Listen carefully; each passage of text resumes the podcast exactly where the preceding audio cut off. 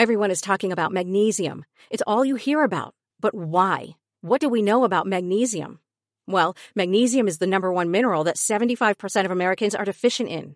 If you are a woman over 35, magnesium will help you rediscover balance, energy, and vitality. Magnesium supports more than 300 enzymatic reactions in your body, including those involved in hormonal balance. From functional medicine doctors to mental well-being and female hormone experts, we all know that magnesium is the one mineral to improve all aspects of well-being and health. But which one? Magnesium Breakthrough from Bioptimizers, the trusted choice recommended by leading experts, with 7 best-absorbed forms of magnesium to ensure your body receives the support it needs for overall well-being. Go to bioptimizers.com/balance today and use code BALANCE10 for 10% off. Support your journey to wellness at bioptimizers.com/balance. Magnesium Breakthrough from Bioptimizers, your foundation to optimal health and vitality.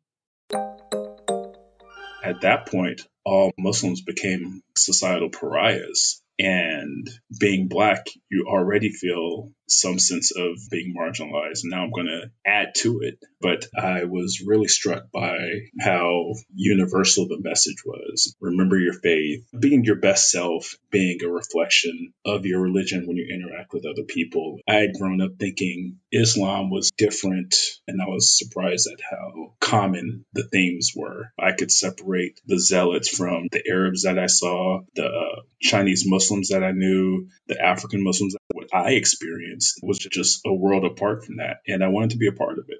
My name is Jason, and I am a modern minority. Welcome to Modern Minorities. This is a show about work and life, told through the lens of what makes each of us different. I'm Sharon Lee Toney, a Chinese-American girl born and raised in New York City. And I'm Raman Segal, an Indian-American boy who came from Alabama with a banjo on my knee. Through conversations with some really interesting people, we uncover the stories, perspectives, and often unspoken truths about how our guests uniquely experience the world. It doesn't matter where you're from, the color of your skin, or who you love. We're all minorities somehow, but we're no one's model minority. This is a show about all of you, for all of us.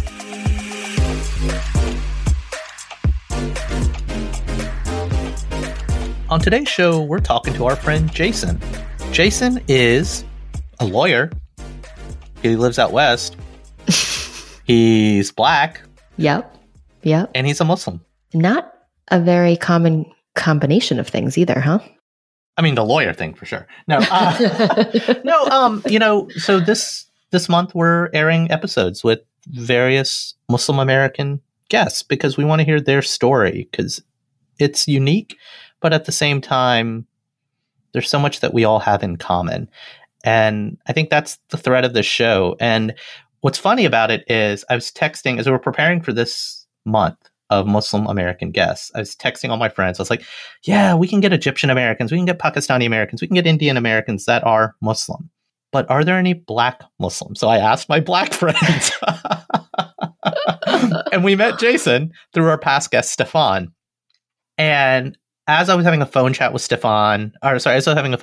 Jason, who was a little nervous about this weird guy doing a podcast and wants to ask him about being a Black Muslim, I was like, oh, it's cool, man. I've talked to Muslim people before. I got this buddy of mine. He's Egyptian.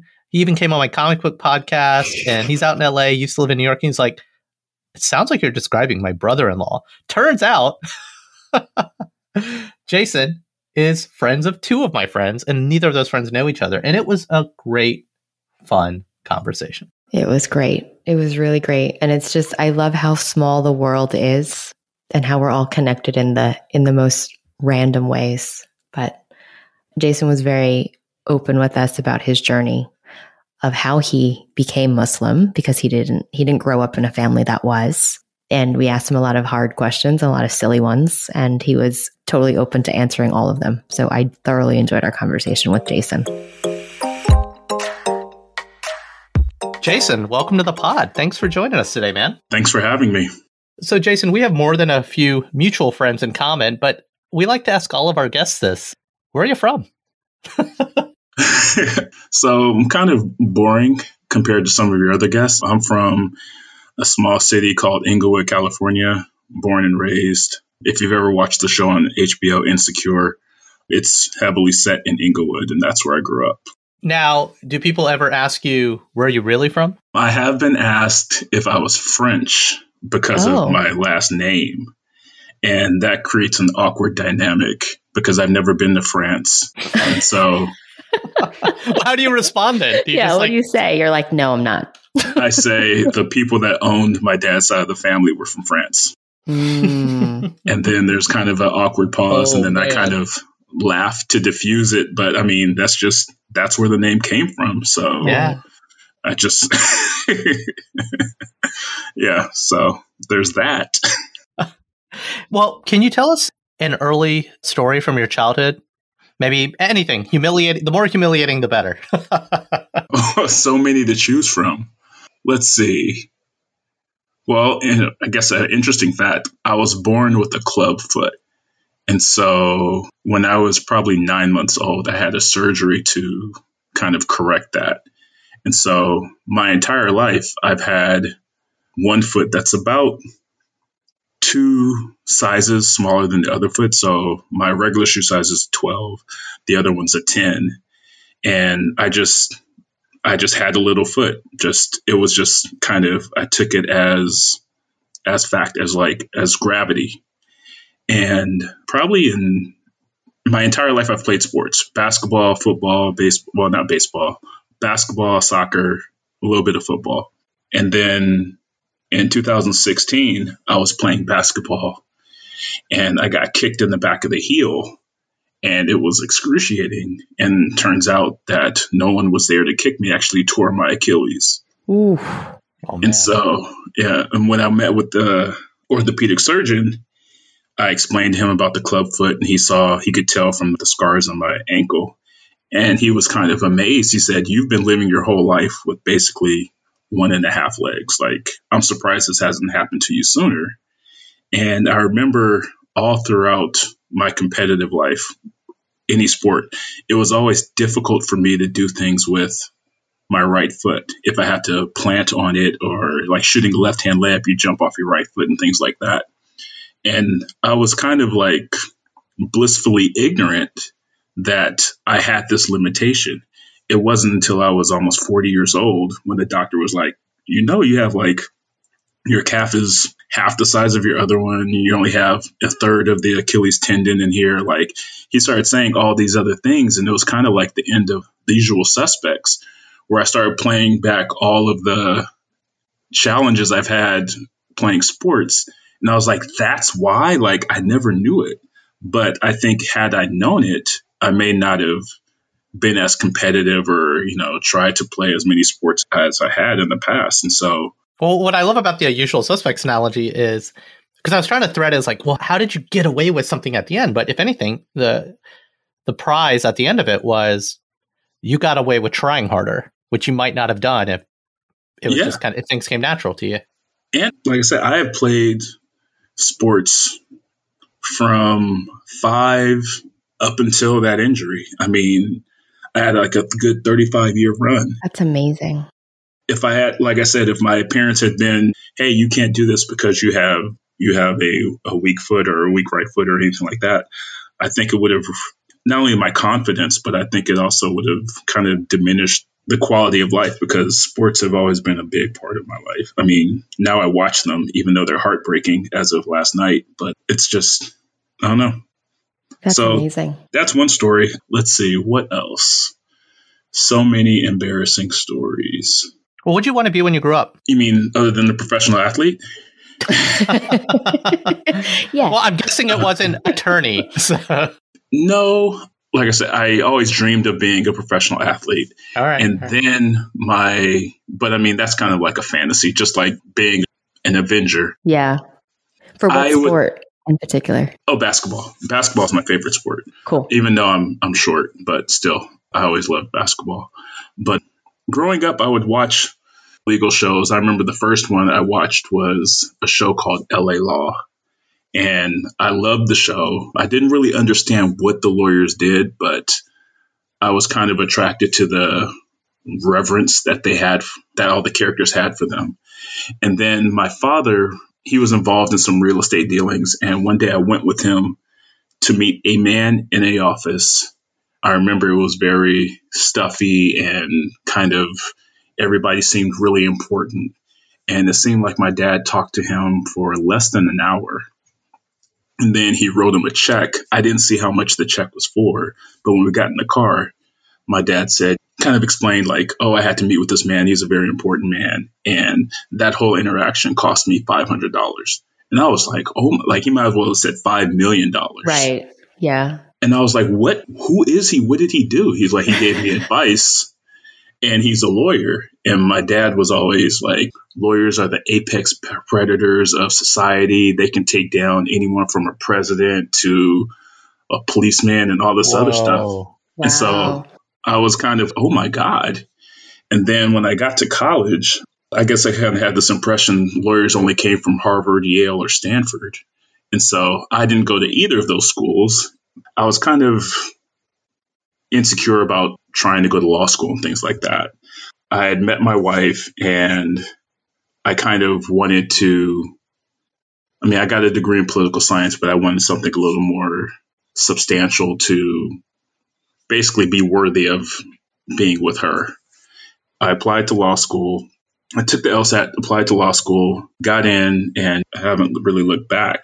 But yeah, so that's kind of how my introduction to being an attorney, and that's how I ended up where I am now.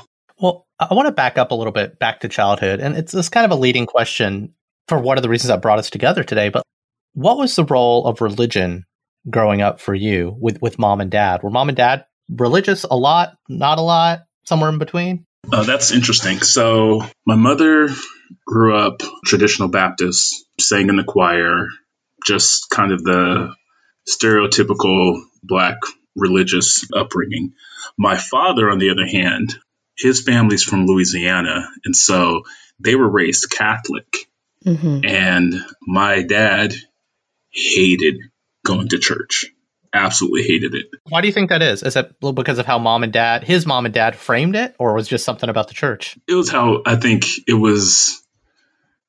It was, I mean, Catholic Mass is long. It is eating up your entire Sunday, and they had to go to Sunday school and things like that. And I think it just kind of soured him on the whole, on just going to church in general and waking up early. He hates doing that. And so I think, and my grandmother, his mother, was very strict about, you will go to church, you will go to Sunday school, you will be an altar boy, like all that stuff. And so I think when he had his own family, he just did not want to impose that. And so we would go to church on Christmas most years and maybe Easter. And that was about it. But also, for him to marry my mother, who was not Catholic, was a big issue. And I know that that caused some friction between my father and my grandmother. And then I know my mother may have felt like slighted by my grandmother because she was a Catholic. But by the time I came around, either I was too young to appreciate it or what have you, but my mother loved my grandmother till the day she died. I mean, her love for my grandmother survived even past my parents' marriage. So to kind of explain that, I didn't grow up very religious. I mean, if you had asked me, I'd say I was Christian without really understanding or appreciating what it meant. Just kind of a default thing, right? Exactly. And I believe I was baptized in infancy, but that's secondhand knowledge. I don't remember. And so, so that's how, I mean, I guess that's the role that religion played in the house growing up, was that not a very big one. That's great. So you're on this show today with us because you're not Catholic and you're not Baptist and you're not Baptist and you're Muslim. So tell us a little bit about how that happened. So I was attending UCLA. I wasn't an engineer, but all of my friends were engineers. And so there was this center where all the minority engineers would hang out. And I started meeting my roommates and my friends there. And then I met my wife. Well, obviously not at the time, but I met my wife and she kind of, in talking to her and meeting her, she started bringing up that she would go to these, basically to me, she would go to church on Fridays on campus. Well, can you unpack that a little bit? You said minority engineer. So, because I don't believe your wife is black. So what does minority engineers mean at UCLA? Because at Alabama, it's just a bunch of black engineers with a handful of Indian people. When so, I went to engineering school. There's a group called NSBE, which is the National Society of Black Engineers. I'm probably messing that up. But they had a group, or I guess they had an area or an office in this engineering building. And so when I met minority engineers, I mean, there were Asian engineers, there was every kind of engineer, but a group of Black engineers would be in the same office every day. My wife is not Black. She's actually Egyptian. And so, but she would be there hanging out with all the same engineers, with my roommates and stuff like that. So that's how, when I say minority engineers, I'm specifically talking about NSBE. But yeah, so yeah, that's how I started. That was my introduction to, I guess, Friday prayer or Juma. Okay. And so she would invite me to come, and I didn't have class on Fridays. Oh, go ahead. Why do you think she invited you? Because they liked each other.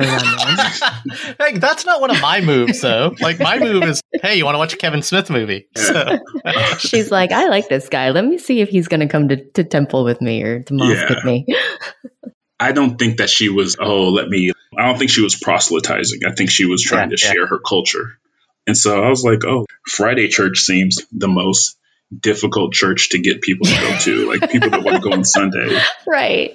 But it's like in the middle of the day, you still have the rest of your weekend. And there's also, I think there's a Muslim comic that said how it prepares you for the weekend. If anything, it guards you from the sin. That's Exactly. Like, oh, let me pray in anticipation of the weekend. Whereas Christians, they have to repent for everything they did on Sunday. Right. So I went a couple of times, and I did not like, I would go with her, and then she'd be like, okay, well, you go sit up there with a whole bunch of people you don't know who aren't going to speak English, and I'm going to go back here with the women. And I was kind of like, this is a terrible date. Yeah, you're like, this is not a good date. No. And it's a pretty obvious thing to me, but just for our listeners, if you go to a Hindu temple, it's going to be mostly Indians, right? If you go to a Catholic church, well, that you might see Italian Catholic church, et cetera, but with Islam, it's a worldwide religion. And so there's Egyptian Juma, there's Arab Juma, et cetera, et cetera. So were you going to an Egyptian mosque? You were the black guy in an Egyptian mosque? No. So this was on campus. So interesting. You had Africans, you had, Lebanese people who to me looked white. They did. And I had a lot of Persian friends who I didn't know were Persian. Growing up in Inglewood, there was white, black, Asian, and Hispanic. And so I tried to put these people in the framework of what I grew up in. So I thought Persian people, like, oh, are they Hispanic? But then I heard them speak to each other. I was like, that's not Spanish. Even though I don't understand Spanish, that's not it. And so it was just kind of interesting because I didn't expect to see people as black as me there and things like that. So it was kind of a whole range of people at the mosque, and a lot of Asian people too, which was really surprising to me. What was your first impression of going to mosque or going to Friday prayer? I thought it was I don't know to say oppressive. I just was really confused as to why we couldn't sit together. And it wasn't the organization, they had the men in the front closer to the imam who was giving the sermon or the khutbah. And then all the women were behind us, kind of, it felt like a civil rights violation. Like felt like Rosa Parks. And so. Yeah. In Hindu temple, it's interesting, even at just like events and dinner parties, the men sit on one side of the room and the women sit on the other side of the room. And as a kid, and they always shove the kids to the front so we can't goof off, but it was weird. There's literally this carpet that goes down the middle, and men and women were bifurcated. I'm okay with it because I grew up with it, but it's still a thing that kind of is a little weird to me. It is. It's odd. And in going to other mosques, typically the children are all with the women. Mm-hmm, mm-hmm. And so little kids, yeah. Occasionally you have a father and son in the front, but most of the time the women are in charge of watching the children. So that was probably the biggest thing. But then I was kind of hesitant to bring that up until we had gone a few times, because I didn't want her to feel like I was attacking her culture or her religion and things like that. But that was probably my first impression. Then I was really struck by, with the few times I had been to church, how kind of universal the message was. Remember your faith, and being your best self, and being a reflection of your religion when you interact with other people and things like that. The universality of the message was kind of striking, because I had grown up thinking Islam was some kind of different, they don't worship God, they worship Allah, they don't eat bacon. It was just all the things that were different. And I was surprised at how common the themes were. And then the more I went, I started recognizing, some of the stories and things like that. And so that was probably just the realization that Muslims aren't some foreign, just something that you just can't relate to at all. It was very relatable.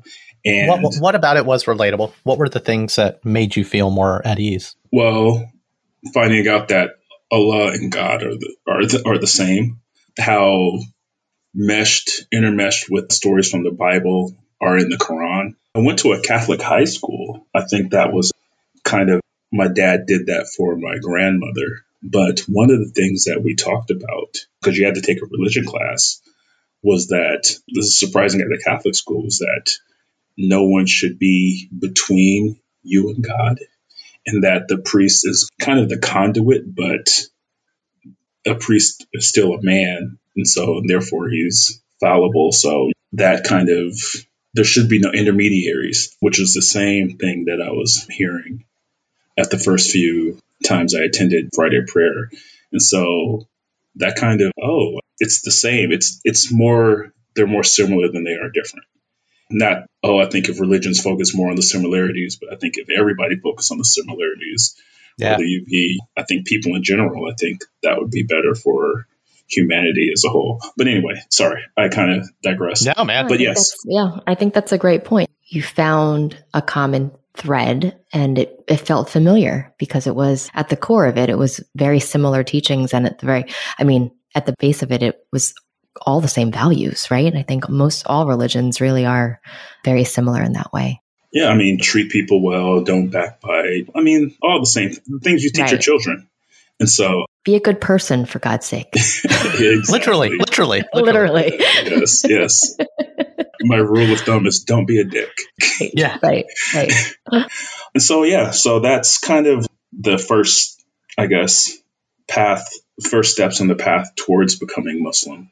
But I didn't realize that that's where I was going. I was just, this is cool. I'm getting some culture. Part of the reason I'm at this big school is to meet different people and experience kind of how Persian people get down, how Chinese people get down. And I'm supposed to share that with them. But as our relationship grew, at one point, I could feel it getting serious.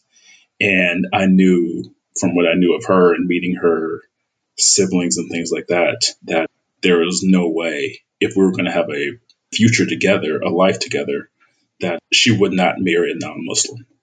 And we would start to have these talks probably towards graduation, but a sticking point for her was that I could not convert for her. She was like, this has to be your decision. Like, it can't be for me. She basically was straight up, I can't carry that for you. And so I kind of digested that. And there were some uncomfortable conversations. I remember at one point she being upset because she was basically said that my entire family was going to hell because they weren't Muslim. And I was, whoa. Yeah. Yeah. I was like, well, my entire family thinks your entire family's going. Oh, man. So oh, no. They can sort it out together down there, I guess. Right. And so There was a lot of growth on her part in the sense that we would have talks like if a baby was born, it was never shown Islam or exposed to Islam. And so they never said the Shahada, like, do they still go to hell and things like that? And so she kind of, she evolved in her thinking. And I mean, I think ultimately, this is right around 9/11. I think I said the Shahada right after 9/11. I'm sorry, for myself and everyone else, what is that? Is that the kind of conversion? What is the Shahada? So that's where you basically declare that you're Muslim. Gotcha. Oh. That's the conversion. And so I'm doing this, like I said, in the eve when Islam is at its most popular. And so that was kind of a tough. So how did you know, right? Because I'm a romantic, so I'm hearing this and you two meet on campus and you are flirting and getting to know each other and you agree to go with her to mosque because it's a Friday activity and maybe you can go and hang out after or something. Exactly. And then it gets serious and she says to you, we can't go farther unless you are Muslim, but I don't want you to convert for me. How do you know for yourself that it's truly your decision and that it's not hormones or falling in love or this really cute girl that you're with and you're really excited about? How do you know it's truly your decision? Well, just one point. She never said, oh, I won't marry you if you're not Muslim. She never said that. It was my understanding with evaluating her relationship with her sisters, her relationship with her parents and things like that. I knew that it would be a hurdle for her. Not saying I don't think I'm so great that she should abandon her family.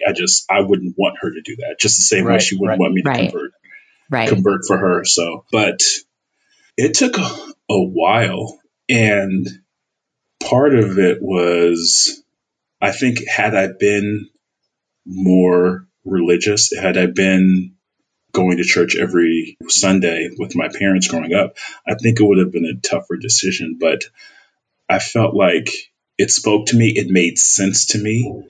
And I felt that by being Muslim and not having it be kind of the default, it was something I was committing to. Does that make sense? Whereas, like, I wouldn't take it for granted. So, and it's like it was a conscious choice. It was a deliberate choice that you were making. Exactly. Yeah. And so that way I think everybody falters at some point, but it is something I committed to. And it's part of how I self-identify. I'm Jason. I'm Black. I'm Muslim. I'm an attorney. That's kind of how I see myself. It was kind of a slow progression, but I felt that also if anything was going to derail it and make me just say, no, I don't want to be a part of this, it would have been 9/11. And I didn't feel that. I felt that what happened then. Say more. Why? Why would 9/11 have derailed it for you? Potentially. I know it didn't. I think at that point, all Muslims became societal pariahs. And I think being Black, you already feel some sense of being marginalized. Now I'm going to add to it. I think that would have been hard, but it didn't, for whatever reason, it didn't make me hate the religion. I could separate the zealots from what I saw, the Arabs that I saw, the Chinese Muslims that I knew, the African Muslims what I saw on that day and what I actually encountered, what I experienced every other day. Yeah. Yeah. It was just a world apart from that. And I wanted to be a part of it. I also liked the joy. I feel like a lot of times minorities carry the weight of being a minority every day. And when I think that weight gets lifted in jubilant celebration, so an Eid or both Eids, I think the joy that I saw, that I participated in, was attractive. And it reminded me of how I felt when I'm with my family, when we're celebrating a birthday or any kind of celebration. I feel like marginalized people, they go hard, they go ham. I liked it. I want to ask another question. Yes. On a scale, I feel like I've asked every Muslim guest this month, so I apologize. Let's go. On a scale of 0 to 10, I think when we talked on the phone, I asked you this, like 0 being Muslim in name only, right? And 10 being super orthodox, follow all the rules, down to the letter of the Quran. Where does Jason fall? That's a good question. You're being judged. Yes, exactly. For all the world to hear. I'd say I'm probably a 5. I fast every Ramadan. I don't drink. 5 times a day prayer. It just doesn't happen. I would imagine it's hard to do that in the courtroom. That would cause some harsh reactions. And also with work, I can't go to Friday prayer. It just doesn't work logistically. But I try to be a good person. I know a lot of Muslims dread Ramadan. And I don't dread it. I look at it as... Is it for the obvious reason? Oh, people are starving. Yes. Okay. Gotcha. It is a challenge. But I... How many of you, roughly how many of the Ramadans since you became a Muslim have you fasted? I haven't missed one. I haven't missed a single one. Wow. That's great. And I feel like it would feel strange to not fast. It would just seem odd. I think I would probably be a 3 because I would totally be sneaking food, I think. Yeah, but I mean, I think if you have to also put it in context, like you chose this. And if I chose it, then why am I going to kind of not half-ass it, but why am I going to like take away from or diminish it? Yeah. I chose this for me and I chose this for my kids. And I mean, parents, well, part of any religion, right? And even I would even say parenting is if you're going to do it right, you have to lead by example. You have to show, not tell. Yeah, I think I've noticed in the many years that I've been a parent that children learn far more from watching you than from listening to you. Yeah. I'm curious about that. So you didn't grow up in a household that was Muslim, obviously, right? So how do a lot of those things get passed down in your household? And I ask that because my husband grew up Catholic and he's got memories of being an altar boy on Sundays, like just like you described. So church was like a whole family thing. It was a big part of his childhood as much as it was a religion, if that makes sense, right? It was like a family affair. What does that look like in your house? Being that you're kind of leading by you're learning and you're leading by example. When we pray as a family, which we typically do, we probably do it maybe more often during Ramadan than any time else. It's kind of weird as the man I'm expected to lead.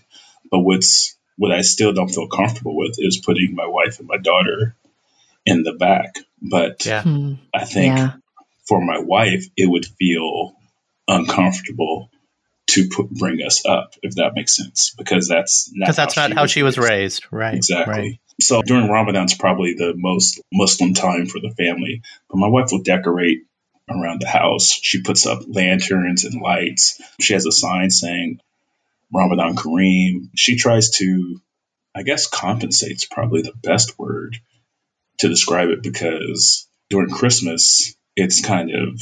You can't escape it. You can't escape it. There are trees up and down the street, right? Exactly. Yeah. And, our neighbors and everything. My parents would put up lights for Diwali and then keep them up for Christmas. So kind of like fit in with the neighborhood. I want to ask another dumb question. I'm sorry, but I know the answer, but I think this is what makes Islam beautiful to me. There's no commercialization of it. Or is there? Christmas, we're recording this on Easter, man. And I'm not a Christian. And a bunny literally pooped out colorful eggs in my backyard today. Well, Christmas, Christmas is Santa Claus. Even I don't know if there's any commercialization in Hinduism and Chinese New Year's. There's a whole market of buying the things for the day. Does that exist around Ramadan and Eid or any of the holidays? Any of the, I hate to say commercialization, but have you observed any of that? No, I thought it was odd that traditional, like for Eid, children are supposed to get presents, but they also get a lot of cash, which is foreign to me. I couldn't imagine being 9 years old and my grandparents giving me $50. Oh man, that's because you're not Asian. Yeah. That's just, come to my house on Chinese New Year. Everybody Asian gets people all this money. I'll tell you a fun story. The way we convinced all of our friends to give us cash when we got married, because that's what Asian people did. We didn't need stuff. We didn't need China. We just did a honey fund. That's how we tricked all of our non-Asian friends to give us cash. Nice. But no, I don't see a lot of commercialization now. I think maybe if we were in the Middle East, where everyone's doing it, right? Yeah, exactly. That's interesting. Maybe there's a bigger market for it, but I don't see a lot of it. And well, do you think people put lights up? So the same way your wife puts up lights, if you were to go to the mall in Dubai or in Cairo, there would be lights up for Ramadan then. I imagine so. And the lanterns. Yeah. Yeah. There's little cutouts that my wife has the children color, and then she makes Ramadan cookies like that are in the shape of a crescent. And what? Then my brother-in-law has a Ramadan tree, which it looks like a Christmas tree, but it's a crescent. And he will decorate that. He will put gifts under that. So I mean, if you're willing to spend money on it, I think they'll sell you anything. I haven't seen a lot of it, but I think that's also a fact or a consequence of living in a Christian nation. I'm looking up these lanterns online right now. These are beautiful. Oh my God. They can Sorry, really Sharon. These are way cooler than Chinese New Year's lanterns. I feel like I need to Google those now. We got a couple when we were in Egypt, and so we brought those back. So I want to ask another question about your relationship. So you became a Muslim. You guys got married. You have 3 kids. What was the reaction of her family? Of never mind the boy that is becoming a Muslim, but your Egyptian wife brought home a black man. To kind of explain that, I'll tell you about how I proposed. This was after I had converted, so her family knew. You checked that box. That's good. Exactly. Good. You got like the T-shirt, so you wore it over to their house, right? Yeah, exactly. So I had, I was a card-carrying member, right? And I was in grad school. She was about to go to grad school, I think, and I called her father. I had known her father. I'd met her father hundreds of times. Her father is a Sunday school teacher. And so when I was learning about Islam before converting, because I just didn't just kind of go to a couple of Jummas and then decide I want to do it. Like I wanted to learn about the history of the religion and things like that. And so he was very open in teaching me about Islam. So I would sit in his Sunday school class with like 12-year-olds for a while.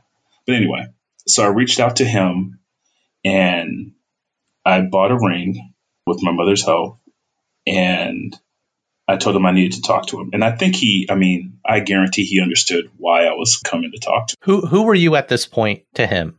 Had you come over for dinner? What's the relationship? Yeah, did they know you were dating? They knew I had a relationship with his daughter, and they knew I had gone to the same school, that I was in grad school. They knew a lot about me, but this is now real, because I want to say before this, they would try to do the arranged marriage thing. So they would bring men. Oh, you had competition, Jason. 100%. 100%. Wow. I had to step my game up in the gym.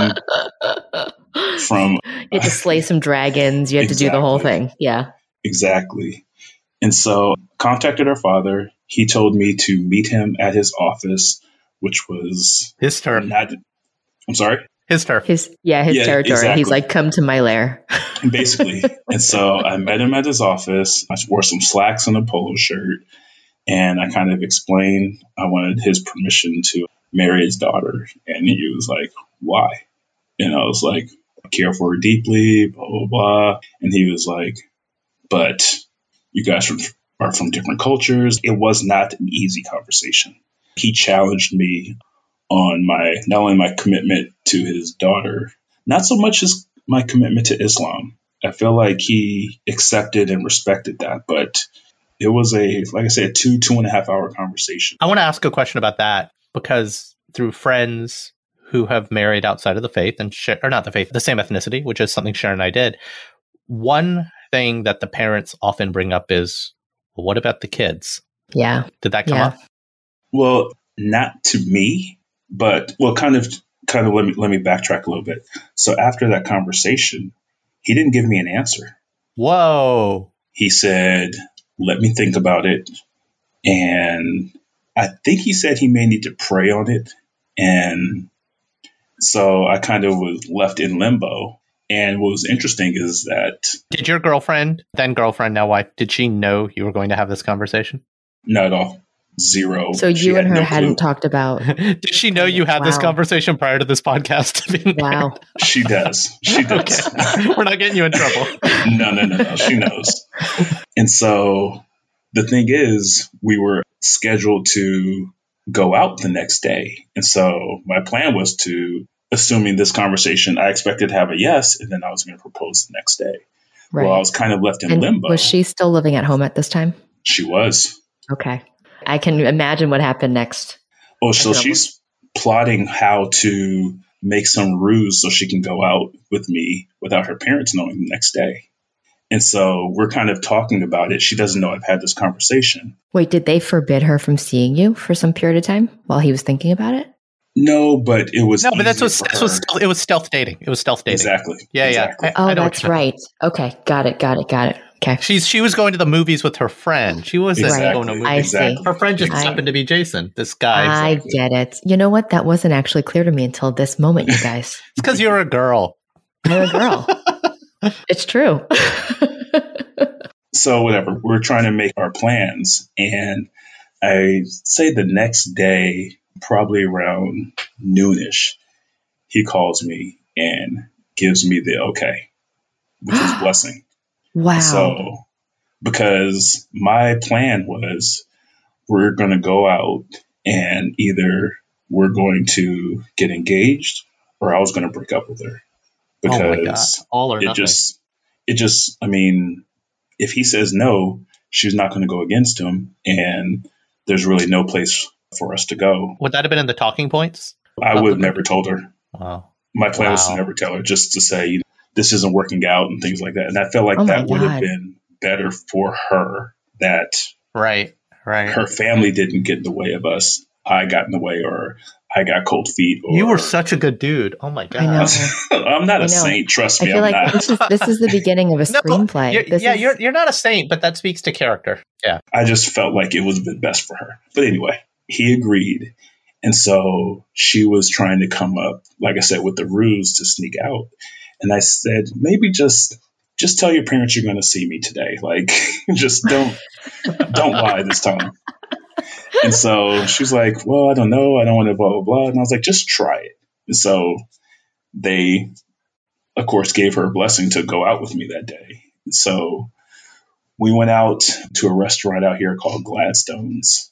And before our reservations were like at 6:00, we stopped at a little park near the beach and, you know, kind of gave a little speech about our relationship and how it's progressed and things like that. Got down on one knee and pulled out the ring. And then she said, oh my gosh, oh my gosh, oh my gosh.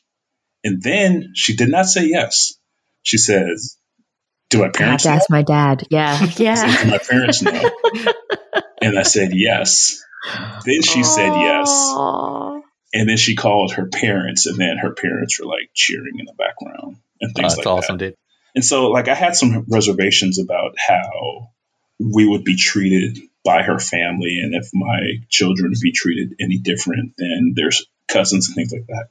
No difference whatsoever. I mean, they have welcomed me with open arms, and I've never looked back. They're, like I said, they're as warm and loving as anyone you'd ever meet. And I just can't believe he took a chance. Her father took a chance on me, because I know when he moved his family from Egypt, he didn't plan for his oldest daughter to marry some black guy from Inglewood.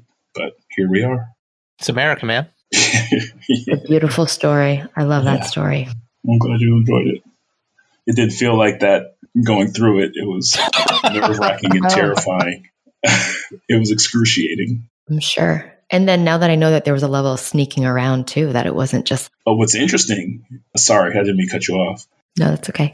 But my wife she has a lot of Egyptian friends. And after we got married, there has been a number of interracial relationships in her kind of Egyptian community with Egyptian women marrying Black men. You're like the Jackie Robinson of the Muslim community, my friend. You're a trendsetter. You guys started a trend. Yeah. Now it's like this pressure, like we have to stay together because like, all these other relationships. Because they're looking up to us. We have to be the role models. But that is exactly. That is an observation that I've made as well. When I was in school, and Sharon, we're all roughly the same age, right? Early 40s. But when we were in school coming up, dating people out of our race, our ethnicity, our religion, it was a weird thing to do because we didn't know who was going to settle down, what were serious relationships, what were just college dating. And now a number of us have settled down in relationships, and it's more common. It's more acceptable. My parents see it more commonly now. Mm-hmm.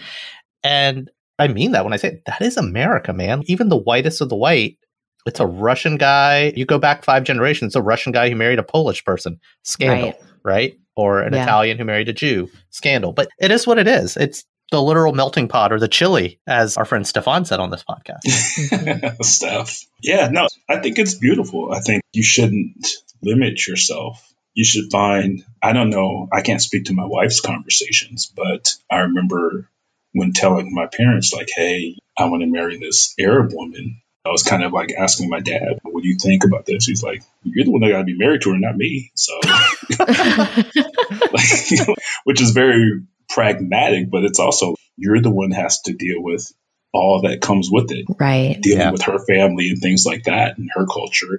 And it's her accepting that she's going to have Black kids and all that that entails as well. And so I think, I mean, at the end of the day, she and I against the world. So far, we're hanging in there. You're winning. You are. And you've got 3 beautiful kids as a testament to that. We've been very blessed. That's awesome. I thoroughly enjoyed this conversation. I feel like it was such a romantic ride in so many ways. No, The Notebook, this was not. But there are multiple chapters in it, though. So I think you're ready for speed round. Do you feel ready for speed round, Jason? Absolutely not, but let's do it. Right answer. What is one thing about you that no one expects? Other than the club foot? Let's see. For whatever reason, I like very fragranced or heavily fragranced body wash. You're going deep here. These are deep secrets. Yeah. What's your favorite brand? I don't have like a brand loyalty, although the Old Spice ones are, they're very heavy on the perfumes or the colognes, I guess. But I mean, I'll use a cucumber melon just as quickly as I'll use a Dial men's gunmetal body wash or something like that. Yeah. I really thought you were going to give me some saffron oil, some Middle Eastern thing, sandalwood. No. Patchouli. No, but my wife. Argan oil. Moroccan argan oil, guys. Come on. Yeah. But I have been known to steal my wife's body wash because sometimes I want to smell like potpourri. Yes, we're oversharing here. That's what the show's about, man. We butter you up with all the serious talk of religion and love just to get like your deepest, darkest so we can post that on the interwebs. What is a book or a movie that has characters that you relate to? Ooh, let's see. Well, I mean, the easy answer is there's this movie called, I believe it's called Dope, about a kid growing up in Inglewood. Roughly, he's a little younger than me, but I mean... He's growing up near this high school called Morningside High School, which is I remember it now. Down the street from where I grew up. If I had been still living there, I probably would have seen them film this movie. Like, I mean, he's living portions of my life, less dramatic. My life is far less dramatic, but it's easy to relate to because, like I said, it's just all the same places, all the same interactions, all the same insecurities and things like that. I find that the main character in that movie very relatable. In terms of a book, I don't read a lot of fiction, so that's probably a harder task. But yeah, I guess the lead character in Dope is probably the easiest answer. That's great. What is your favorite mom dish? Well, so probably smothered pork chops, but I haven't had them in quite a while. Since you converted. Yes. But she'll do smothered chicken or smothered steak with rice. What is it smothered in? I got to ask. Brown gravy. And then I'm also like oxtails. Ooh, my mom likes oxtails. Yeah. If I could have, I would have eggs, my mom's eggs, oxtails, and smothered chicken over brown rice. That would be my perfect meal with too much grape soda. You said it, not me. Just it's delicious. Follow-up question, though. What is your favorite mother-in-law dish? Ooh, so my mother-in-law makes this dish called mashi, which is traditionally, it's an Egyptian dish, which is rice wrapped in grape leaves. But I always find the grape leaves a little too bitter. And so she'll make it wrapped in cabbage. And I think it's called crumb. I like that. I like kofta, which is basically like a ground beef kebab almost. Yes. And her lamb. Her grilled lamb is probably my favorite. So that would be the grilled lamb, the kofta, and then the cabbage mashi would be my favorite. Nice. What's your least favorite food? In general or just Middle Eastern? In general. Vito writes, what's the thing that if it shows up on your plate, you can be like, nah, no thank you? You can't pay me to eat okra. What? I don't like slime. Hang on. Yes, I mean, you got grape soda, but you don't eat okra? Right. Come on. I don't like slimy food. I just can't. How about when it's breaded in corn, in cornmeal and fried? I've never. Still not, huh? If they told me it was okra, I didn't eat it. They'd have to pull it past me. I don't like potato salad either. All right. That's acceptable. Potato salad sucks. Yeah. Wow. Sorry. Who's someone out there that you would want to interview on a podcast? Alive or dead? Oh, that'd be my mother's father.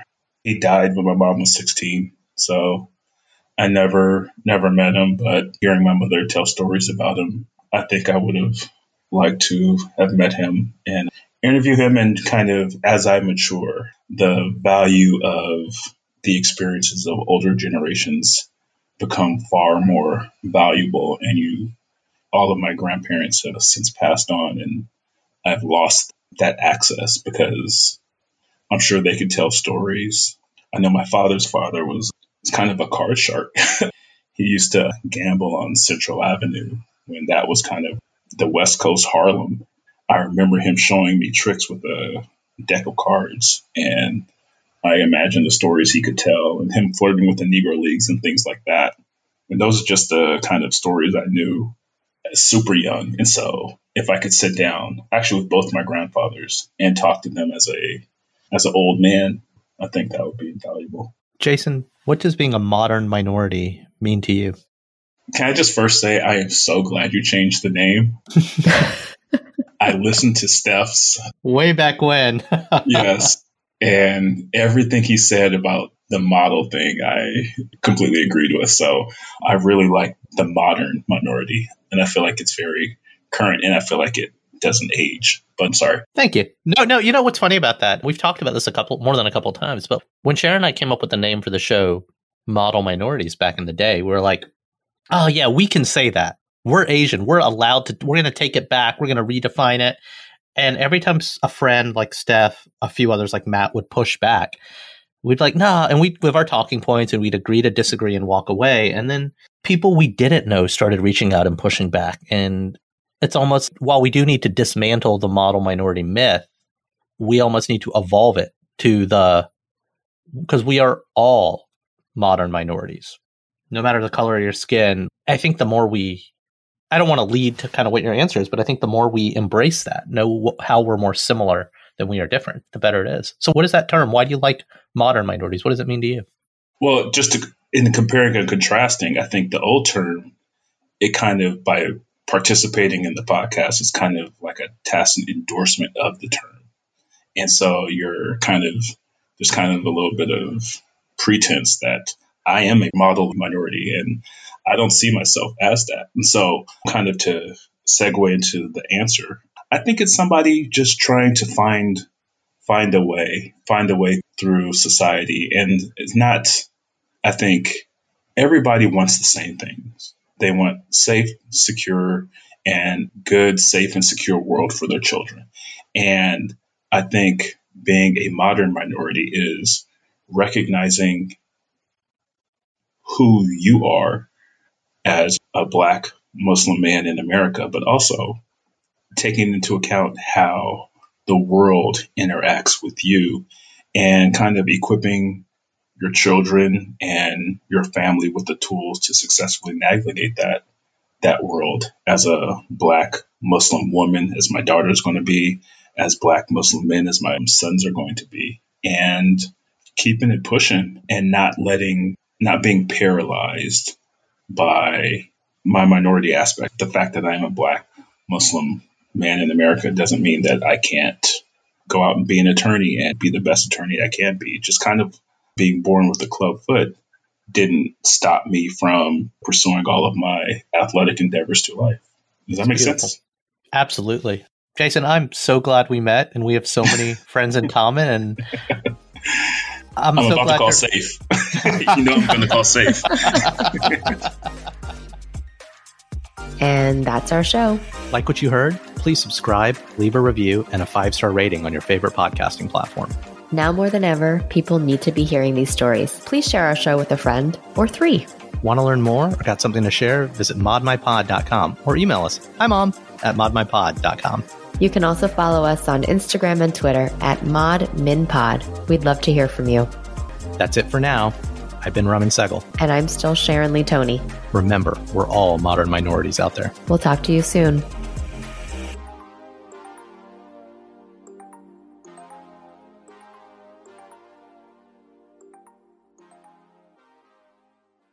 Hello, it is Ryan, and we could all use an extra bright spot in our day, couldn't we? Just to make up for things like sitting in traffic, doing the dishes, counting your steps, you know, all the mundane stuff. That is why I'm such a big fan of Chumba Casino. Chumba Casino has all your favorite social casino-style games that you can play for free anytime, anywhere with daily bonuses. That should brighten your day a little. Actually, a lot. So sign up now at chumbacasino.com. That's ChumbaCasino.com. No purchase necessary. VGW Group. Void where prohibited by law. See terms and conditions. 18+.